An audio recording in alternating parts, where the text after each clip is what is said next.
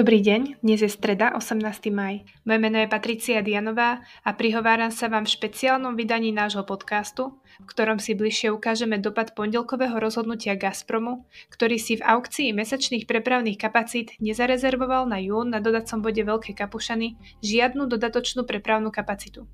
Komentár pre vás opäť pripravil Jan Kalmár. Pre lepšie pochopenie ruských dodávok plynu do Európy si na úvod povedzme, aké trasy Gazprom doteraz využíval a aké zmeny v nich nastali. Gazprom pre dodávky plynu do západnej Európy využíval tri kľúčové trasy. Plynovod Nord Stream, ktorý preváža plyn pod dne Baltského mora až do Nemecka v objeme približne 165 miliónov metrov kubických denne.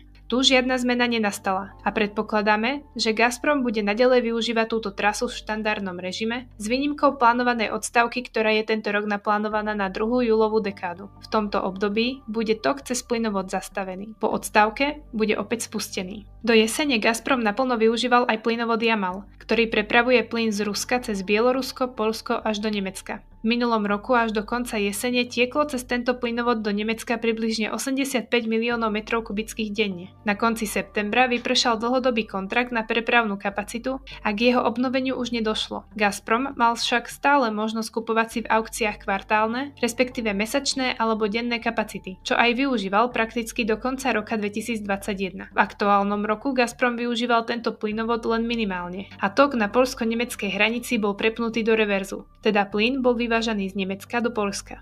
Minulý týždeň došlo pri využívaní polskej časti plynovodu ešte k jednej zmene. Rusko uvalilo sankcie na spoluvlastníka polskej časti plynovodu. Na základe sankcií nemôžu ruské spoločnosti s polským naprotivkom obchodovať ani plniť podmienky súčasných kontraktov, čo de facto znamená, že ruský plyn by už cez Polsko tiec nemal. A skutočne, od 11.5. už do Polska cez dodací bod kontratky ruský plyn neprúdi. Tretiu kľúčovú trasu predstavujú plynovody vedúce cez Ukrajinu, ktoré dovážajú plyn do Európy cez dodací bod Veľké Kapušany. V prípade ukrajinskej trasy platí 5-ročný kontrakt, prostredníctvom ktorého sa Rusko zaviazalo prepraviť po tejto trase do Európy ročne 40 miliard kubíkov. Okrem toho má Gazprom možnosť dokupovať si v aukcii kvartálne, mesačné, respektíve denné prepravné kapacity, aby tak mohol reagovať na prípadný vyšší dopyt zo strany európskych odberateľov. Túto možnosť Gazprom pravidelne využíval a napríklad na maj si v aukcii z ponúkaného objemu 70 miliónov metrov kubických denne zarezervoval dodatočnú kapacitu 24,6 miliónov metrov kubických denne. Minulý týždeň však Ukrajina vyhlásila force measure pre vstupný bod Sochranovka, keďže podľa ukrajinského prepravného operátora stratila kontrolu nad kompresorovou stanicou. Cez Sochranovku koncom apríla a v prvej majovej dekade tiekol plyn približne v objeme dodatočne zarezervované kapacity na maj, teda v objeme 24 miliónov metrov kubických denne. Keďže Gazprom momentálne prišiel o možnosť využívať dodací bod Sochranovka s rezervovanou kapacitou necelých 33 miliónov metrov kubických denne, ukrajinský operátor mu ponúkol možnosť využiť alternatívnu trasu s dodacím bodom Sudža, kde mal Gazprom dovtedy zarezervovanú kapacitu 77 miliónov metrov kubických denne. A ukrajinský operátor by ju vedel navýšiť o objem stratený na Sochranovke. Túto možnosť Gazprom pre údajné technologické bariéry v tejto chvíli odmietol. Fakt, že Gazprom si na jún nezarezervoval v aukcii mesačných prepravných kapacít žiadny dodatočný objem teda naznačuje, že Gazprom počíta s tým, že cez Sochranovku počas júna nebude prepravovať žiadne objemy a súčasne nevyužije ponúkanú možnosť prepraviť dodatočné objemy cez Sudžu.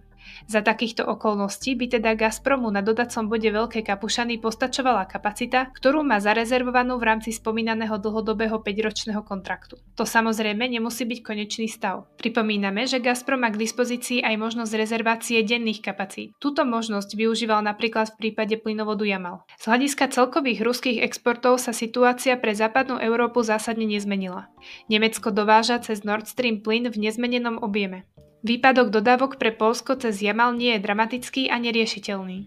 Pokiaľ ide o dodávky cez Ukrajinu na dodací bod Veľkej Kapušany, došlo k ich poklesu približne o 33 miliónov metrov kubických denne, pričom Gazprom má možnosť export navýšiť využitím ponúkanej kapacity na rusko-ukrajinskom bode Sudža. Je teda na Gazprome, akým spôsobom pristúpi k plneniu platných kontraktov s európskymi odberateľmi. Špeciálne vydanie podcastu je na konci, prajem vám pekný deň.